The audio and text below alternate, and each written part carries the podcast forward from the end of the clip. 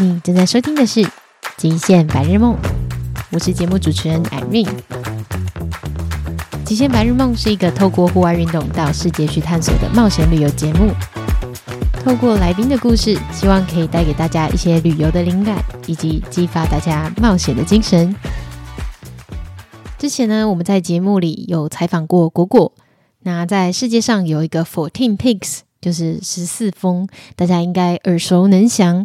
但是大家知道 Ocean Seven 这个世界七大海峡挑战吗？Ocean Seven 呢，主要是有英法的英吉利海峡、爱尔兰北方通道、直布罗陀海峡、纽西兰的库克海峡、夏威夷摩洛凯岛海峡，还有美国东部的卡塔利娜海峡，以及日本北海道的青津海峡。这个名单呢，它已经公布超过了十几年，但是全世界只有十几位选手挑战完成。那这个海峡呢，目前在台湾只有一位女生，然后她在去年挑战成功的第一个就是直布罗陀海峡，她的名字就是许问儿。那我们今天这一集呢，就是邀请到问儿教练，他来跟我们分享他怎么会去挑战这个直布罗陀海峡。但其实呢，他的目标并不是直布罗陀海峡哦，他的目标是在二零二五年要达到英法的英吉利海峡，而直布罗陀海峡呢，只是他的一个暖身操而已。那在那之前呢，因为距离二零二五还有一点时间，他其实会挑战其他的七大海峡挑战之外呢，他也会参加许多的赛事去做训练。一方面呢，也为自己去寻找就是适合的团队跟他一起。完成这个挑战，那我们就马上来欢迎许问儿，问儿教练。嗨，大家好，我是问儿。教练他在就是开放水域这个这一块已经耕耘了非常久。他不只是一个挑战这个开放水域游泳这个海泳勇者。是哦，这个双关 呢，勇者没错，勇者之外呢，其实他很久之前他就已经是呃有一个自己的品牌。那我们就先请问儿教练来帮我们做简单的自我介绍。好，呃，我是问儿，那我今年是二十九岁。看听起来很年轻，这样 对，二十九岁。然后呃，我是目前到现在经营个人品牌，大概是五到六年的时间。对，那我的个人品牌主要就是以呃推广所谓开放水域的游泳。那当然不是说直接就带去开放水域，其实我们有很多的呃学员是从完全不会游泳，或者是他可能是甚至是怕水的，然后他开始一步一步的从呃泳池开始呃。迈出他的第一步，这样到后面我带他们去享受，就是在海里面游泳这件事情。对，所以呃，对我来讲，我觉得就是台湾是一个四面环海的一个岛国嘛，那我们应该要。更是去拥抱我们的海洋资源，那不是说哎用用害怕或者是畏惧的方式去面对它。对，所以我，呃，我都会带学生，还蛮积极的。每一个夏天，我们都会开很多的海泳，让大家去认识大海，这样子。对，哎，我刚刚在算一下，因为你是二零一七年开始你的 Oxygen Sports 对这个品牌，然后你说你现在二十九岁。所以你是二十四，哎，我算数很差。对，差不多二十三、二四我就开始。那因为我自己其实国小练游泳而已，那我也不是一路练体育长大的。对，所以我是大学的时候，因为我那时候修了一个双主修啦，所以我有一些学分还卡在那里，就是后来。呃，多念了两年的大学，就是等于说我念了六年，然后我是有学分费的一个状态。对，那因为没有太多的学分，所以其实时间很多啦。就是我那时候就开始就想说创一个业好了，对，接 接触就是打工教游泳这件事情。那在这个过程中，我就发现，哎，我超级喜欢就是跟大家分享游泳这件事情。然后，呃，我我自己也喜欢游泳啦，就是喜欢，尤其是游海这一块。嗯、所以我就是哎，开始后来毕业之后，我就开始做我的个人品牌，就是仰视运动这样子。哇，等一下，那你开始喜欢就是开放式游泳这件事情，在台湾其实不常见诶。是你小时候学，嗯、呃，学校学的时候，应该也是在室内。那是什么时候开始接触到就是开放式水域的游泳，尤其是海泳？嗯、好，呃，我也是大学的时候，其实因为以前练游泳都是有我们讲泳池竞速嘛，就是都在泳池练习。那其实不太小时候也不太真的有有。有办法去海边练练游泳这样。那我自己大概是在大学的时候，我开始接触开放水域的一些活动，比如说哦，我自己也玩很多嘛，我喜欢潜水啊，然后我会我也会滑 SUP 啊，甚至你还二铁三铁吗？然后我还跑去呃学开帆船啊这些东西，就是我觉得嗯、呃，我们可以用任何不同的角度或者是方式去认识大海。那我我是非常享受这件事情啊，所以我我后来就是开始往开放水域，尤其是我自己的算是呃从小的一个技能嘛，就是游泳，然后去去呃做这样的一个推广。对，那我那时候在第呃算是二零一八吧，我去泰国游了我的第一场这个十公里的比赛，对，三个多小时，对不对？对，就是我们讲十公里的长泳比赛，大家就称为马拉松游泳啦。对，就是。像跑一场马拉松一样的概念，对，太疯狂了。对，因为因为大大部分人对游泳可能没有什么距离，没什么概念。那可是跑过马拉松人比较多嘛，那我们就说，哎、欸，游十公里等于跑一场马拉松。那其实跑完马拉松，其实你还是会蛮累的嘛，而且大家也是需要花蛮多时间去准备它，而且路上可以有很多补给。哎，对，所以因为我们也要补给啊，只是说补给的方式也是比较特殊一点。我们是在呃踩水的状态下去补给，也不会呃上岸休息啊，都没有这些事情。对，然后人家说。哎、欸，跑步跑累了，那大不了就走一下嘛，对不对？但游泳不行哦，游泳你还是得要继续游泳这样子。所以难度上，我觉得呃呃差异跟跑马拉松其实还是差蛮多的这样子。嗯，刚刚讲到那个呃补给的话，大家可以去听 Windy 的 Pancake 里面讲补给，你就是说喂食秀，对对对，我们有 关于喂食秀的一个访问这样。对对对，那你刚刚讲到就是如果大家用呃。大家现在小朋友，如果我们听众有一些也是小孩，就各种年龄层都有。那大家如果很了解说，平常去游泳池的那个大概来回是五百，一般的都是、呃、来回呃，过去通常是二十五，回来就五十这样，所以来回就五十公尺啊。哇，那这样子十 K。对，所以如果在游泳池游十 K，其实是蛮无聊的一件事情。我说很像你在那个仓鼠在跑那个滚轮，一直在跑这样子。那那十 K 这个概念，你是要怎么样去就是在台湾做训练呢？呃，其实我做蛮多开放水域的训练，就是。嗯呃，泳池当然我们还是要练啦。泳池练的是通常是练，比如说像呃技术的部分，我还是要加强我的游泳的技术。那或者是我们讲有一些像比如说间歇啊、体能的训练，还是要做的。嗯、对，那另外就是我还是呃我去蛮多海边的，就是在海边练这种比较长距离的。一方面它比较不会像像刚刚讲仓鼠跑滚轮，一直跑很无聊这样，而且也会有很多不可控的因素。对，对对，那因为每海的它就是你你讲的嘛，所谓不可控的因素，所以你每一次去海边你。会有不同的感受。那因为实际这个十 K 也是在开放水域进行比赛，所以呃，你本来就需要熟悉，就是大海可能会有的任何的情况，比如说风浪啊、水温啊这些影响。对，嗯，潮流那些。对对对，我看你好像就是大家是那种脚踏车环台啊，走路环台啊，你好像是把全台的湖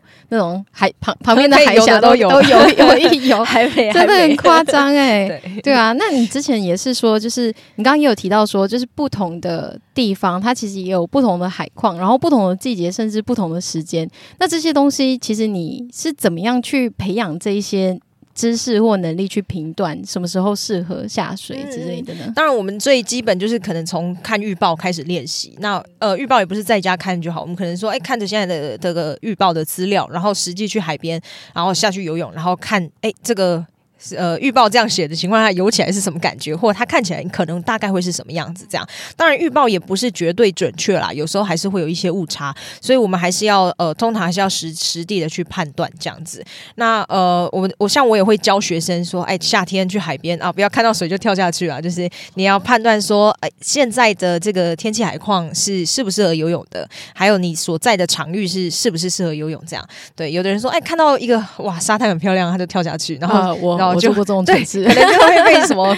因为大家很很不太熟悉这个海边，可能会有什么样的呃水流啊等等，对，或者是可能的状况。对，像水母、生物、水母的话，也蛮可怕的。对，然后他们可能就会呃有有一些受伤的风险。那我们在教导学员，其实就是从这个部分开始做分析。对，从比较常域的呃比较简单的场域，这样慢慢带到比较进阶的场域，让大家了解各种不同的情况。这样，所以它其实还是比较需要所谓经验累积。嗯，对，好有趣哦！我觉得刚刚讲的时候，我会缓就是想到我之前就是在学滑雪，这是在雪场里面跟要去外面滑那种 back country 的时候，他其实，在行走行走的过程中，教练就会叫我们要去观察，就是周遭的。对对对，我我常做一个比喻，我说，呃，游泳池像比较像我们讲开车在驾训班里面开车这样，它是一个呃很安全可控的状态，然后你可以呃学习，你可以思考。对，那但是呃我们讲开放水域，它比较像所谓道路驾驶。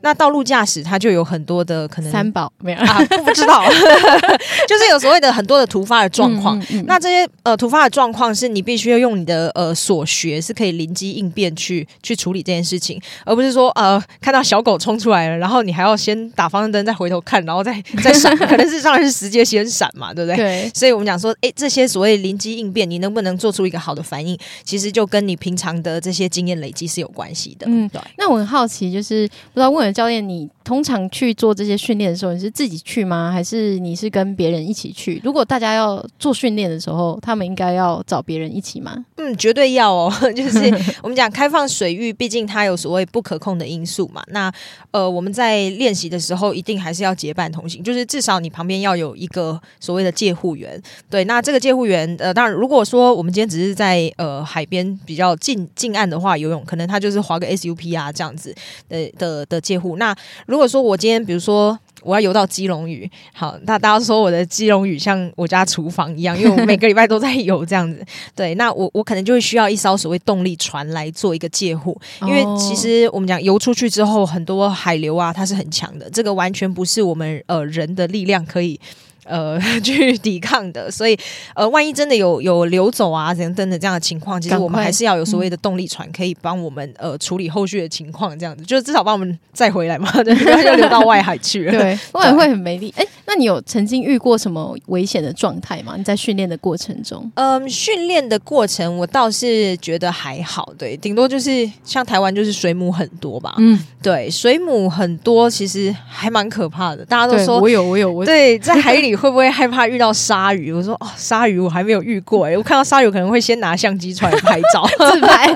对，但是水母的话，因为它打在身上，打到当下是会痛的。痛然后回去呢，我可能还要再过敏嘛，养个三三天五天，然后睡觉我们甚至是要戴手套来防止我们去抓这些东西。哦、对，所以就是哇，真的是超级痛苦的一件事情。真的真的，我之前在日本就是也是看到哦，还很美，怎么都没有人下去，然后我就自己跳下去，然后就被水水。水母对，原来下面有水母，所以没有人下这样子。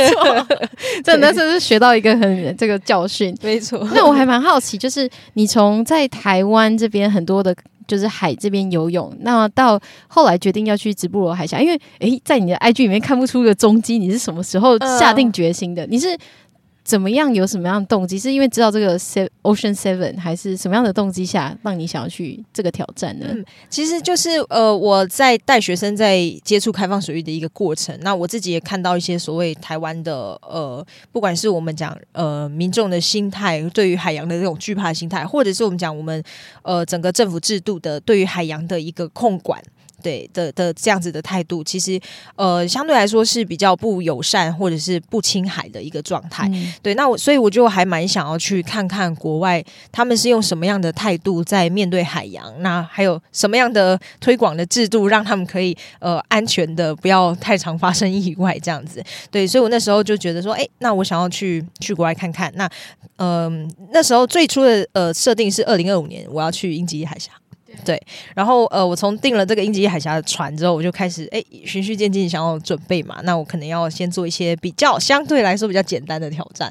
对，那直布罗陀海峡刚好是一个呃，它也是蛮出现，它也是蛮运气的，就蛮蛮机会命运的一件事情。嗯、对，就是我刚好在呃，因为我那时候在台湾，其实我们。没有没有太多的资讯可以收集，也没有前人可以问，嗯、对，所以我就是上呃 Facebook 的社团，然后在呃跟这些国外的社团，国外的对国外的社团，然后就跟这些人就是会留言啊互动聊天这样，嗯、然后刚好就是哎遇到呃印度他们的一个伙伴，然后他说哎他们刚好要去，所以我们就我们就一起去了这样子。哦，就上面有人在揪团这样子、哦？也不不是哦，是 是我刚好在跟他聊天，然后问到这件事情，然后他就说，哎，他刚好他学生要去游，那那可以就就我们就就凑团就一起去了这样子。哦，啊，对，因为你们那一次的游泳有四位一起，三位三位，三位对不起，三位一起游泳，然后是印度的那一位后来嗯失温，对对？对对对对。那呃那时候我就想说，啊好，那既然有这个机会出现，那我就先去完成这一个这样，所以才有了直布罗陀海峡。那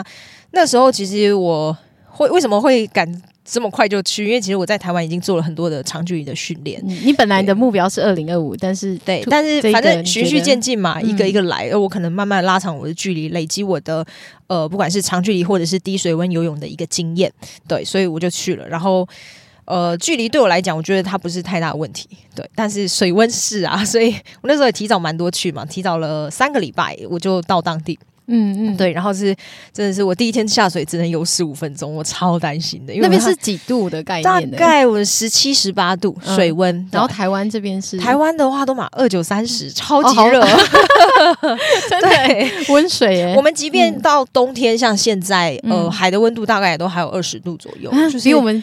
陆地上气温还要是啊，就是其实水温很难掉的比气温低。我们讲在台湾，嗯，对，那呃，欧洲他们那边是，即便夏天可能也只有个顶多二十度这样子，哦、对，所以呃，对我来讲水温是很大的挑战，所以我那时候就是提早了三个礼拜去当地适应，对，真的是每天都强迫自己去，然后哦很冷啊，很痛苦，但我还是去这样。你不是在那之前还有冰水澡的、那个？对，每天可能进步五分钟，我也觉得好，进步五分钟就是慢慢累积这样。对，那虽然我在台湾。有做那个冰浴的练习，但我觉得其实实际在这样子的水温里面游泳，游这么长的时间，跟你只是短暂的下去，呃，几分钟，其实还是有蛮大的差异的。嗯，对，虽然都痛苦指数都蛮高的这样子，对，那当然，呃，人体是蛮神奇的啊。其实就当你适应了之后，你就可以不再觉得这个水温是很很。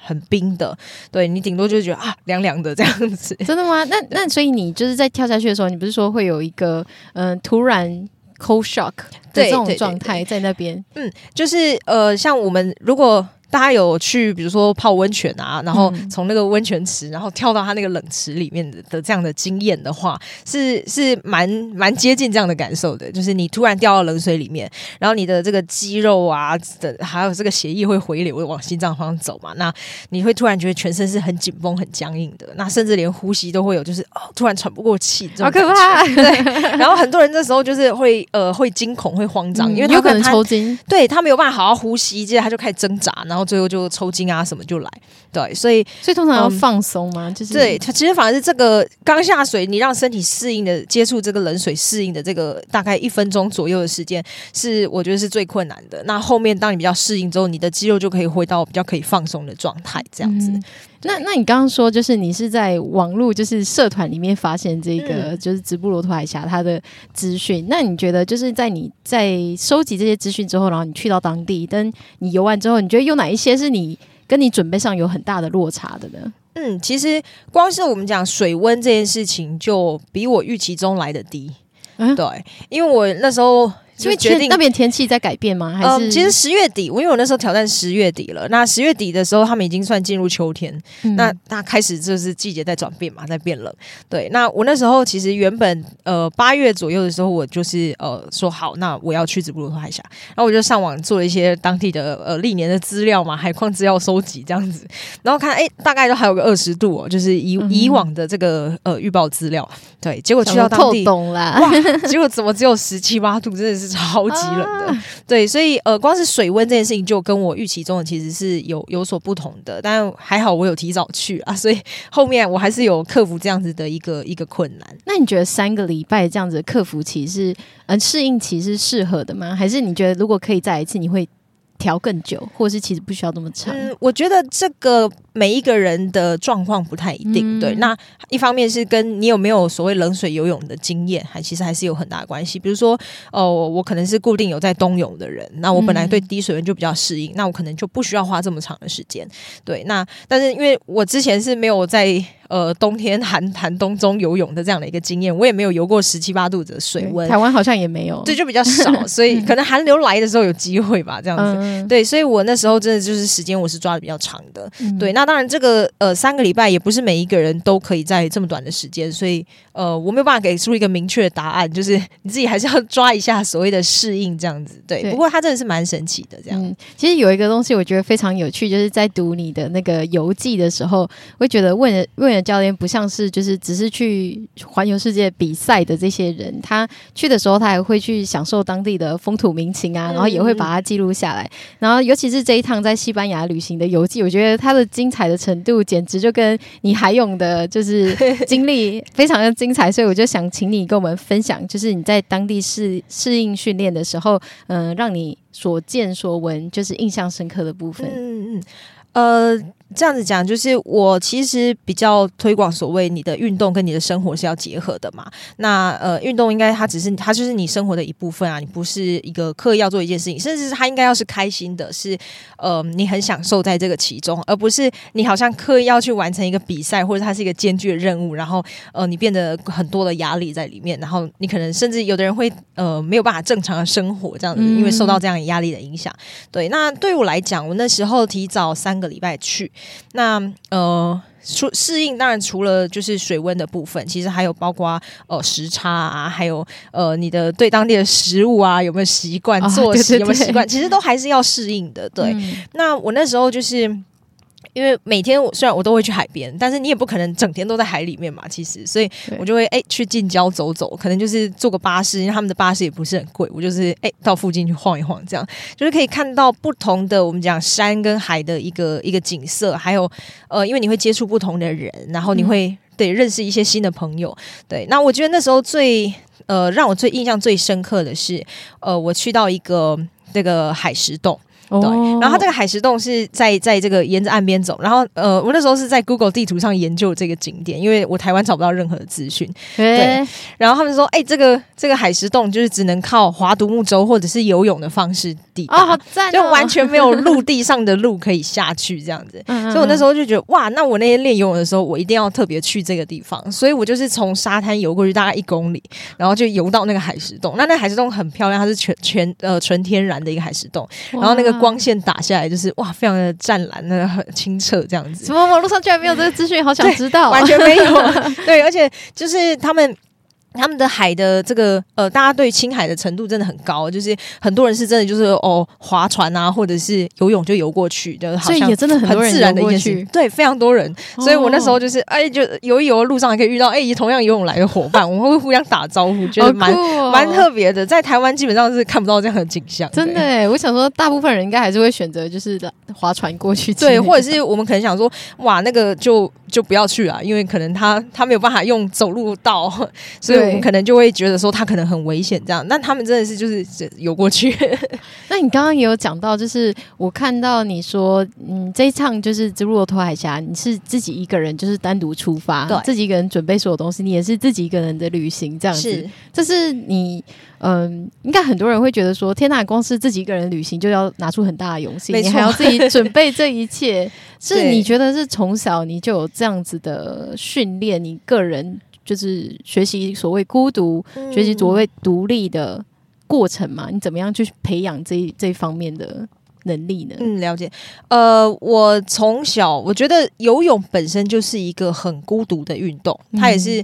被很多人说它是最孤独的运动啊，因为整个呃，我们讲训练的过程，或者是你正在游泳的过程，你是呃完全没有没有外界的干扰的嘛，没有声音的，你在水下就没有声音，那你也没有办法跟人家聊天。他们说，哎、欸，跑步可以聊天啊，骑车风景好美，对不对？对。那游泳是完全就是看着水下这一片深蓝，那呃当下是什么都没有的，所以完全就只有你跟你自己内心的一个对话。所以我觉得，呃，从小练游泳，其实对于这个。方面就很有很有帮助，对。那再下来是，其实我一路以来，我一我走的这个成长的过程，算是都是比较孤独吧。嗯、因为我呃在大学的时候，我从德文系这个原本的科系，然后我转系转到呃微生物系，就是念了一个。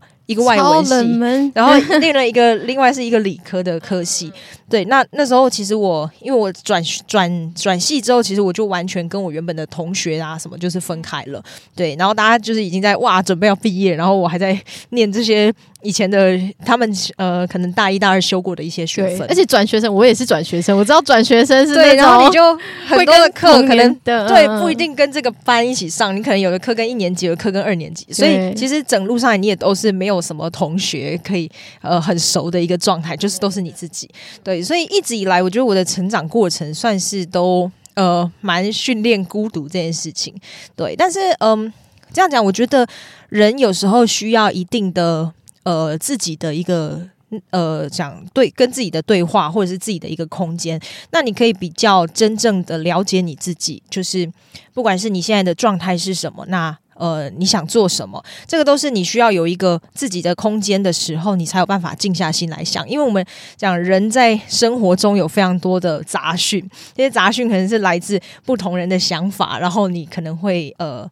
就是加在你自己身上，那你其实应该要静下来想一想，就是这件事情是真的是你想做的吗？还是是社会给你的期待，或者是爸爸妈妈给你的期待，或者是你的另一半给你的期待等等的？对，那你应该要都要有办法，有时间，还有你自己要静得下来去思考这些问题。那我觉得你才有办法真正享受孤独，还有做到所谓你你想做的事情。这样，嗯，我觉得如果你可以选择，就是在大家都要毕业的时候，又去独立。另外转学到另外一个科系，应该是非常了解自己想要什么，而不会，嗯，就是会做这种事情。我觉得蛮少，因为大家大部分的人就就好好毕业就好了嘛，对不对？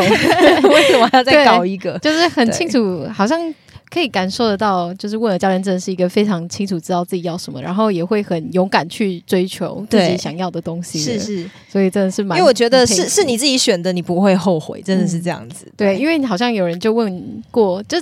上次的讲座有人会说，就是会不会怕失败啊，或者什么？你也有一个非常棒的，对，我真的觉得没有什么好怕的，或者是说。呃，我我不认为任何事情叫做失败，或者是、嗯、哦你做错了什么，就不存在这件事情啦。我不喜欢这样子的形容，因为因为它其实就是一个你的你的人生的一个学习的过程嘛。那人一直以来都是呃经历过很多的，可能是我们讲所谓失败，然后才有办法成长到现在这样子，所以它都不叫做错误或者是失败，它应该都是一个很好的养分。对，不是学到就是得到。对，你之前在国内有很多的地方训练啊，然后你也在其他的国家就是开放水域游泳，比如说像你有去德国的那边的国王湖，或者是到特泰国参加比赛。像你刚刚讲到，你就是想要去看看国外他们的开放水域，他们是怎么样子的观念。对，那你可以说明一下，就是你目前为止观察到，包含你在台湾的经验，你所看到的。嗯，台湾的话。嗯，我们讲它，它呃很多的，比如说你去海边，你会很容易看到什么标语，就是禁止游泳、哦、水深危险，禁止游泳这样。它都到处都跟你说，哦，这里水深很危险。那我觉得我们第一个要去思考，什么叫做危险？对，那你自己怎么去定义这所谓的危险？像我常常跟学生讲说，哎，你不觉得？过马路也很危险嘛，每天在路上交通也很危险啊，对不对？那甚至我们讲交通容易发生事故的这个风险比例高，搞不好比我们去海边还要高，对。对那但是大家却却定义说，哇，海边很危险。其实我觉得说，所谓的呃，你觉得它危险，纯粹只是你不了解它，嗯，所以。在你不了解的情况下，你当然就觉得啊，我我还是不要靠近比较好。对，就是有这样子的一个观念。但在我来讲，我觉得呃，我们应该更用就是开放一点的态度去面对它。是比如说教育大家什么叫危险啊？那我怎么去避开这些风险？像我说，可能比如说从看预报开始啊，然后带着学生实际去体验这样子的一个一个状态。对，那所以我们台湾一直都是真的是比较禁止封闭的状态，先进国家。没错没错，我们都说先进国家，禁是禁止的禁这样子。对，就是算是反讽啦，嗯、对。那在国外的话，我觉得像哦，我那时候去德国。游那个国王湖，那个也是超级冷，对。然后其实我那时候只是去国王湖，就是就是玩这样，去旅游这样，对。然后我就想说，哇，看到那个水好漂亮。我那时候出国之前，我就说我一定要去这里游泳，就是不管它再冷，我都要去游泳这样。而且那时候我还特地背了我的防寒衣去德国，这样。对，怕只是为了要游一下，然后就背了防寒衣这样。对，结果我去到当地，因为那天阳光普照，对，水水还是很十度左右而已。哦，对，超级冷。那呃，结果我去到当地，我是我看到他们的外国人，我原本还想说我要穿防寒衣哦，我看到就是他们其他的就是欧洲的，就欧洲的这些人，他们是直接就跳下去玩水，想温暖嘛，他们而且他们可以临时起意，就是看到那个哇水很漂亮，然后他们就脱掉剩下的一条内裤，然后就下去这样。哇！那女生可能就是内衣内裤就下去这样，我觉得哇，就是他们的亲水程度可以高到这样子，就是他想下去他就下去，而且大家的普遍游泳能力都很好，嗯，就是呃他可以很自在。我们讲游泳的能力不是说哦你可以游很快，不是这样，是说。哎，你在这样子的开放水域，你可不可以呃，比如说不要慌张啊，或者是下到这么冷的水里面，你能不能哦，好好的 控制你自己，还在一个可控的状态，还是你就会惊慌失措这样？对，所以那时候我就好吧。就突然觉得自己要穿防衣好像很奇怪，所以我也体验了没有穿防寒衣下十度的水。对，那是我第一次在国外游这么冷的水，真的。所以那个时候下去之后感感受是怎么样？你有赶快就、哦、超冷的、啊，对，还是有给他游一下吗？有，我还是有游。然后呃，我就是其实身体会适应。我刚刚讲身体会适应，嗯、虽然说呃，我那时候只是短暂的下到十度的水里面，可能就是游一下，然后拍个影片啊、照片这样。但是呃，它是算是一个很奇妙的感受，因为从来没有在这么低温的水里面游过，对，因为它这是山上融雪下来的那个温度，太冷了，即便到夏天都还是可能只有十度这样子。哦天哪！对，所以蛮有趣的，国外的这样子的一个观念跟呃所谓的风俗民情，跟台湾真的是差距蛮大的。哦，因为你刚刚也有讲到说，就是大家要了解，就是无知，嗯、呃，应该说恐惧都是来自于无知。是，那你刚刚也有讲说，就是大家可能。不知道游泳到底怎么样是会游泳？我看到你的文章里面有讲到说什么是会游泳。那你觉得大家在什么样子的状态下可以去知道自己？嗯。就是大家的大家的基准是什么？因为我们小时候大家被教的都是你可以来回游，就游到对面，游的游来回。恭喜毕业。有些人就是一口气。对，那你觉得大家要怎么样到什么样的程度，他们可以比较放心一点？嗯，好，这个东西其实呃讲出来有有时候有人会说啊，你这样会得罪很多人。就是我说，哎、欸，你如果在。呃，所谓踩不到底的地方，你没有办法好好的漂浮，好好的游泳，那你叫做不会游泳。对，嗯、那所以很多人说啊，他泳池游的很好啊，但是他下到开放水域好像没有办法很自在。那在我的定义来讲，他叫做不会游泳。嗯，对。那所谓的呃会游泳的定义，就是说你你下到一个你所谓你踩不到底的一个地方，那或者是不管是深水池也好，或者是开放水域也好，你还是可以觉得很自在。这点这件事情很重要，就是你心里不会觉得很惊恐、很恐慌。嗯、对，因为。我们讲，当你有所谓紧张的情绪上来的时候，其实它会影响很多事情，包括你可能会变得更僵硬，甚至你会有很多呃不在你预期范围内的。的动作会出现这样子，嗯、对，那呃，我觉得最基本的技能就是你要你要能够自救，或者是你你光飘在那里也好，你可以等待别人来救你，而不会在短短的几分钟内就沉没。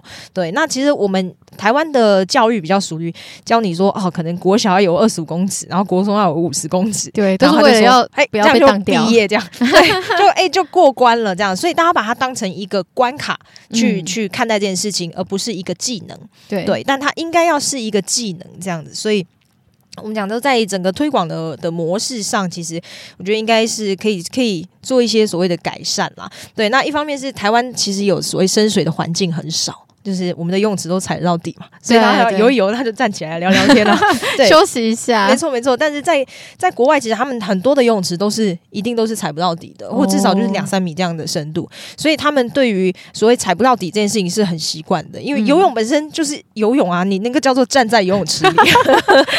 对，所以我想说，大家对于会游泳的定义真的跟国外有一些差距啊，所以才会导致他可能觉得他去海边游泳，然后但他。跟他想象的不一样，所以他可能就发生了一些呃呃意外或者是比较不好的事情，这样子。嗯、对，那我也还蛮好奇，那你在你的就是课程里面教的话，你是怎么样让大家开始突破那一个，就是可以真正到在开放水域、对深水游泳也可以游泳？嗯呃，这样讲，其实我蛮多学生，他们曾经是超级怕水，可能来连脸都下不去这样的一个状态。嗯、对，但是我是慢慢鼓励他们。那其实我呃的教学来说，我一开始一定先教大家就是最基本的呃什么，比如说浮起来啊、沉下去啊这样子的一个呃控制。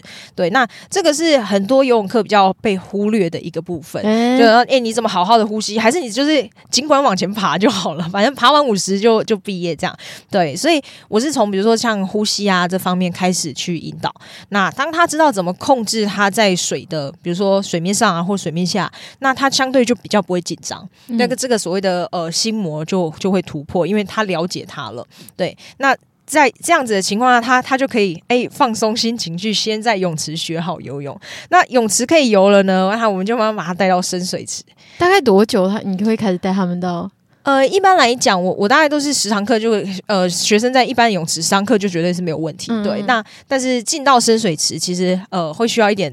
大家需要一点时间突破，嗯、可能也是要个但还是会害怕。对，一定刚开始都会害怕的。嗯，对。那但是我们讲害怕是因为你跟他不熟悉嘛，你不知道会发生什么事情，所以你就开始自己呃很多的内心的小剧场就是出现这样。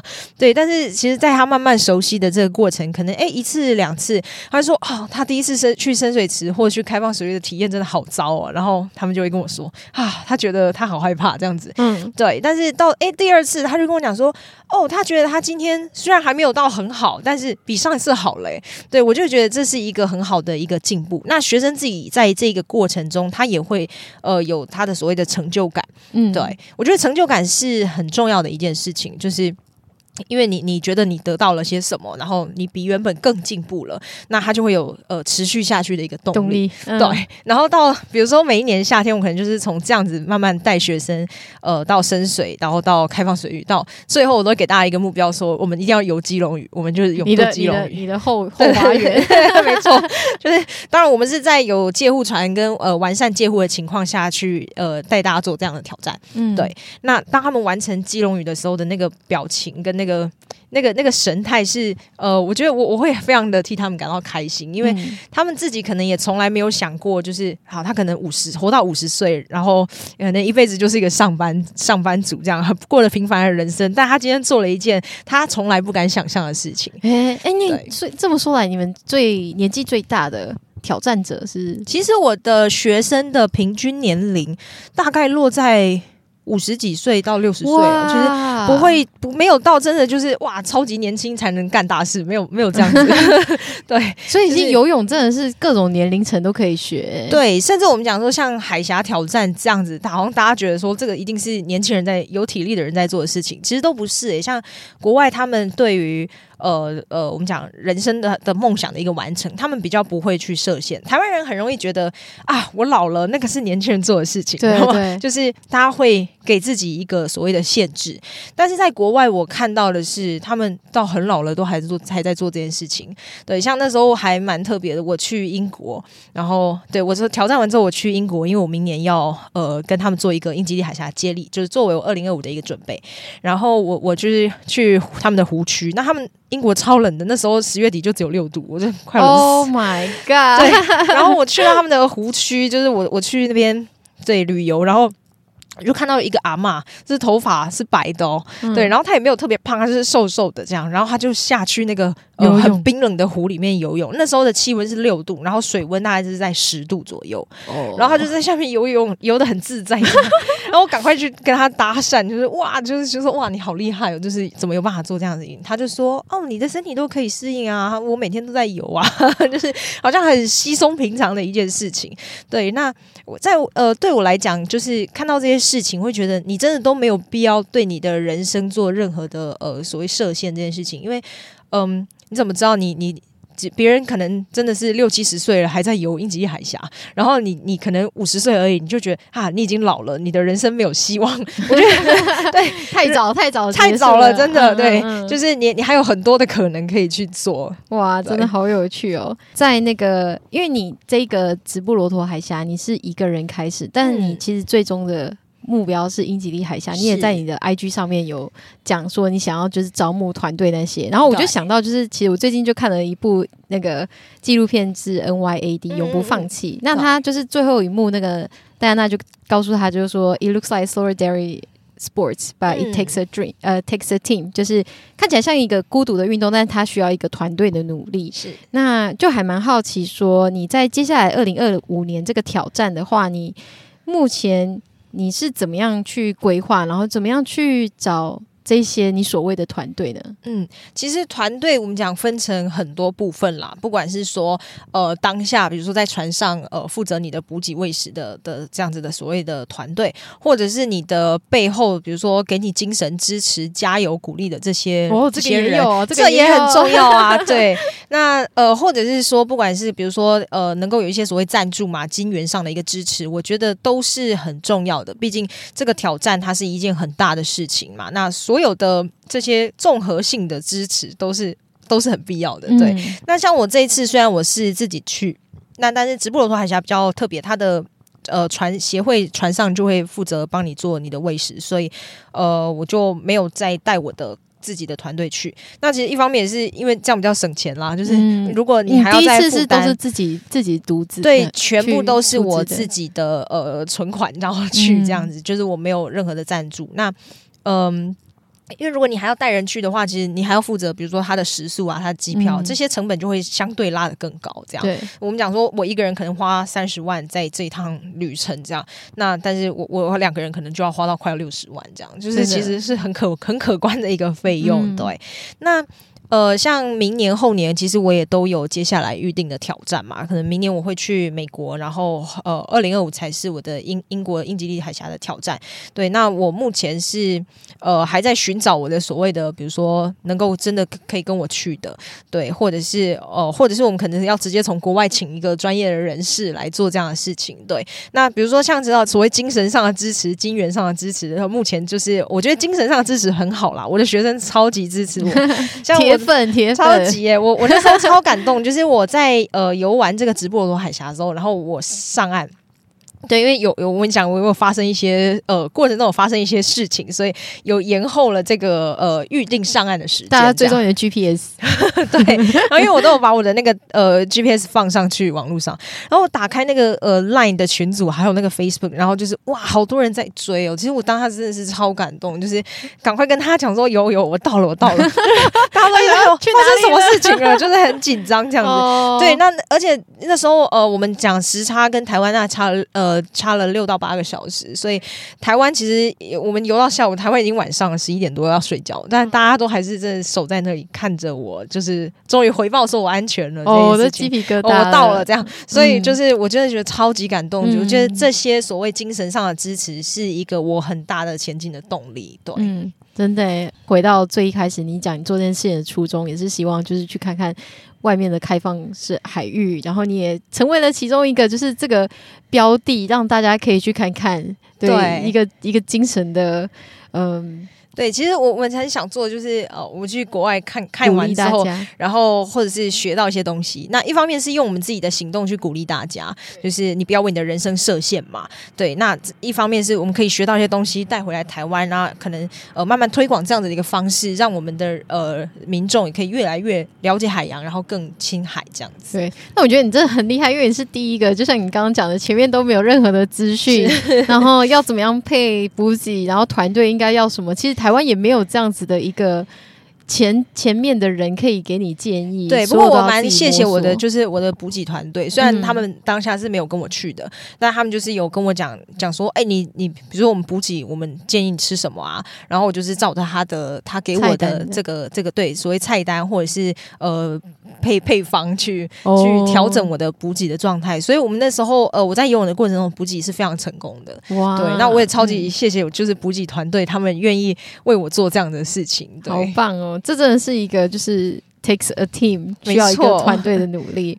那上一次啊，其实在，在呃我们刚刚讲到就是橘子冒险基金会听的那场讲座，在最后提问的时候，很多人还蛮就都会问到就是金钱的问题。嗯，工作之外你要做这件事情，然后也许很多人他们自己是一个一般的上班族，是怎么样？就是在自己有同样有工作的状态下，然后还去准备这么大的一个。比这这么大的一个挑战呢？嗯，其实这个也是我当初觉得最困难的地方之一，包括现在我都还觉得它很困难。对，因为呃，我们讲你的人生，你可能是很多的角色，你可能是呃小朋友的爸爸妈妈，你可能是呃谁的儿子女儿，你可能是谁的男女朋友之类，就是你有太多的角色。那呃，我觉得是你要怎么去呃。讲划分所谓的重心要放在哪里这件事情，就是哎，我可能我我的一个礼拜有多少时间？那我多少时间给工作？我多少时间给我的生活？给我的家人？对，那那时候我觉得最困难是因为我要开始拉大我的训练量。嗯、那其实我一直以来是超级投入在工作里面的一个人，嗯，对看得出来哦，超级。他们说我就是 事业心很强，对。然后所以我那时候觉得。呃，我因为我我练习越多，然后我就会变得更累，但是我又不太喜欢用那种很累的状态去教学，我觉得这样子对我的工作还有对我的学生是一个不尊重，所以我不喜欢自己这样的状态。嗯、那时候我真的是痛苦了好一阵子，我觉得啊、哦，我的妈呀，我就是要怎么取舍，要怎么取舍？对，当然、嗯、后来就是决定说，呃，比如说我可能就是分配我的时间，那。呃，确实，我可能得要舍舍弃掉一部分的教课，我可能就是没有教的像以前这么多。以前是一个礼拜七天，我就教七天。天，那真的是工作狂 哎！没错，就是没有怎么在休息这样。但是我觉得现在就是，呃，我我开始适当的调整我自己的时间安排，然后我就让我能够同时有好的训练，然后也可以有好的回复，这样子。嗯嗯、对，就是我们讲休息也很重要，因为。嗯呃，很多人说啊，他他想要做像职业选手这样子的一个训练，但是其实我们，因为我们我们还要工作嘛，我们还有很多的家庭生活，其实我们不可能像职业选手一样，他可能练完之后就是休息、按摩、恢复啊之类的。对 对，甚至我们吃东西有时候可能都乱吃，没有时间吃饭，随便乱吃。但是，嗯、呃，我们讲职业的选手，他们可能是连每一餐的营养都顾得很好的一个状态，营养师都配好了。没错，所以你可能没有办法做到所谓职业选手。手这样的训练，那呃，我觉得训练当然它有很多种的模式啦，你要选择适合你自己的一个方式。那你你可以。呃，负负荷这样的一个状态，然后你你还是觉得你可以，你可以平衡你的生活，你可以是开心的，这才是一个好的正确的训练。如果你觉得这一天这个训练已经造成你的负担，然后你变得人生变得很不开心，就是很有压力。那但我觉得就是像运动，它的初衷应该是要开心的，要健康的，而不是 好变成有压力，那甚至是好像不太健康这样子。对对，那他就有点、呃、反而会后到后来有点抗拒了，对本 末倒置的一个状态，嗯、所以。呃，我还蛮鼓励大家，就是去检视一下自己的呃生活，还有运动。如果什么事情它变得过度的有压力，那你是不是应该要可能静下心来调整一下自己的脚步，这样子？嗯，我觉得很棒诶，就是你讲的每一句话里面，我都可以从里面学到一点点东西。就是可能我不是要去比赛，可是像你今天讲的这件事情，就是一个人生中的一个很大的取舍。它其实不光只是训练，它其实就是我们讲呃运动，就是你生活的一部分嘛。那很多东西其实很多的观念都是你的人生跟你的生活都是适用的，真的真的。那我想请问，对于开放水域会害怕的人的话，你会建议大家怎么样勇敢的去跨出第一步呢？当然，第一个就是你，你可以呃找教练。我觉得找教练还是最快的方式，不要自己摸索啦。就是你还是要 找找真的呃，我们讲有有一定的呃专业能力的人，然后他引导你循序渐进的去做这件事情。就像开车，你也是会去驾训班找教练嘛，你不是自己在路上乱开嘛，对 都会出事的。对对对对，那嗯，这样讲，我觉得说其实。我刚刚有说，我有很多学生其实是甚至从非常怕水的一个状态，他们可能小时候有一些溺水的经验啊，那但是他可能活到五十岁，他终于决定他要来突破他人生的这一步，对，那他他也是会非常努力，就是就是一步一步的去累积的，可能他需要花半年，他需要花一年，但是呃，他最后看看呃这个所谓的累积出来的成效，他是可以非常有成就感的，他觉得他终于突破一件事情，对，所以我们讲找教练是。呃，我讲算是最最快 最简单的方法了。然后，呃，再下来是你也要花很多的时间去去练习它，培养这样子的相关的一个能力。嗯、因为我们刚刚讲嘛，就是。呃，你你跟这个东西，你有没有了解它？有没有熟悉它？其实才是你会不会害怕的一个最主要的原因嘛。对，如果只有上课的话，没有练习，好像没错啊，教练没有给你吃仙丹，对不对？对，所以我们讲说上英文课的概念也是一样啊。你去学英文，他也会跟你说，哎，我们这一期上完课程度应该会到哪？但是如果你回家就把书包放着，单字也不背啊，文法也不记啊，那你怎么可能上完课会到达那个程度呢？对，对，所以我们讲最终还是要呃有一个好的教练。引导你，们讲师傅领进门嘛，那修行在个人，所以你还是要自己有动力，就是持续的去呃练习跟累积这些东西，它就会是你呃跨出这一步的一个最 最大的的动力，这样子。那其实我后面还有一个加码的问题，还有点好奇的是，就是你觉得在二零二五年的英吉利海峡，在你这次有了直布罗陀海峡的经验之后，你现在这样往前看，会觉得有什么样子是最大的挑战？我觉得，嗯。因为英吉海峡像呃，其实明年我就有一个很大，在美国有一个卡塔利娜海峡，它就已经有三十三公里这样的一个距离。对，那哦，那也是 Ocean Seven 对，那它是第二个我要做的、嗯、做做的海峡。所以你在那个终极的海峡前面，你已经完成了两个。对，预计就是这这两年内我会完成四个这样。嗯，对。那呃，我觉得挑战嘛，第一个就是对于呃所谓更长时间跟距离的游泳，其实这个是我觉得我还需要呃训练的。的训练或者是去体验的一件事情，因为我目前还没有做真的，呃，因为英吉海峡我们这样游可能要游十二到十六个小时，对，都是不能上船的，太夸张了，所以所以我想象，我不知道说我游到这么长的时间之后会发生什么事情，对，对，对，但它就是跟你的人生一样嘛，充满很多的不可预测，所以你只能就是哎。就是一步一步做好的准备，但是倒也不用过多的担心啦。我觉得我也好像没有太担心，反正我们就是准备。对，那另外一个，当然我们讲比较大的一个困难，还是有所谓金钱上的呃金源的问题。对，因为我目前也没有任何的赞助，所以全部还是靠我自己工作，然后呃就是教课的的这样子的一个呃存款来去做这样的事情。对，但我觉得说，嗯、呃。自己花钱出去学习得到的一些经验回来，可以跟大家分享是，是非常呃值得的一件事情啦。他就是我我对我来讲，我是把它看成好像投资我的。我的我自己的人生，然后能够去学到东西带回来给大家，嗯、对我都用学习的角度去看这件事情，就比较不会觉得哇，好像心很痛这样子。对，就是听完这一集，他们想要个人捐助的这种是有机会的吗？有，我之后会开呃相关的就是呃捐助的方式，就是如果你想要资呃资助我的话，就是大家可以先 follow 我的脸书，然后呃我之后会再放上相关的一个一个资讯。哦，太棒了！对对对，好啊，那这个相。相关的资讯，我们都会在节目的介绍里面，就是帮大家附上去，大家可以继续追踪那个问鹅教练接下来的挑战的所有的旅程。对，欢迎。而且我发现，就是我就是在刷你的那个 IG 的时候，其实有很多在矫正大家，就是嗯、呃，应该说是教学大家划水或者是游泳的一些知识。嗯，然后嗯，尤其是在。呃，就是疫情期间，你也有很多线上的课程。对，没错。疫情的时候，因为没有游泳池都关起来了嘛，所以我们没有办法教课。甚至说那段时间，其实我几乎是失业的，因为我的我是全职的游泳教练嘛。那不教游泳，等于对我来讲就是没有工作。对，所以我那时候是失业了快半年，对，很可怕。然后我那时候就是呃在家，然后我就我就把这个弹力带吊起来，然后我们还是可以做一些呃陆地上的教游泳的方式。对，我觉得也很好，就是学生会有不同的体验。然后呃，确实是。上上过这样的路上的调整的的学生到游泳池里面，他们更能够体会一些我们我们在讲的事情，我们我们要做的动作，这样、哦、对啊，我就觉得说，因为我自己也我自己也想说，嗯，我现在在学我自由式，然后就也看了很多你的那个影片，好像再直接做一下那个动作，对啊，所以我觉得如果大家就是追踪问鹅教练的那个 IG 啊，或者是脸书的话，都会有非常多不一样的收获。嗯、对，谢谢，对，感谢。那今天非常谢谢问鹅教练来到极限版日梦，也希望你可以继续加油。谢谢大家，谢谢，谢谢大家今天的收听，希望你还喜欢这一集的节目内容。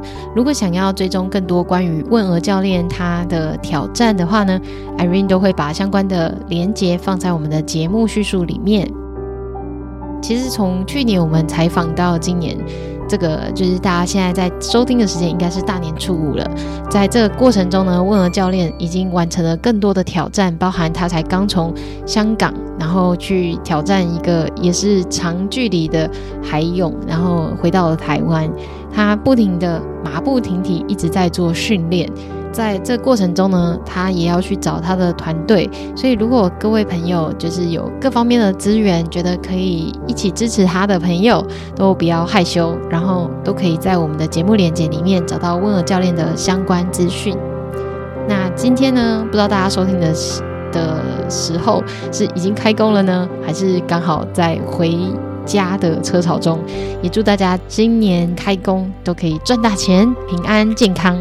最后呢，嗯，极限白日梦是由 Irene 独立制作。如果你喜欢我们的采访，喜欢我们的节目，那也可以透过小额赞助去支持 Irene 在做的事情。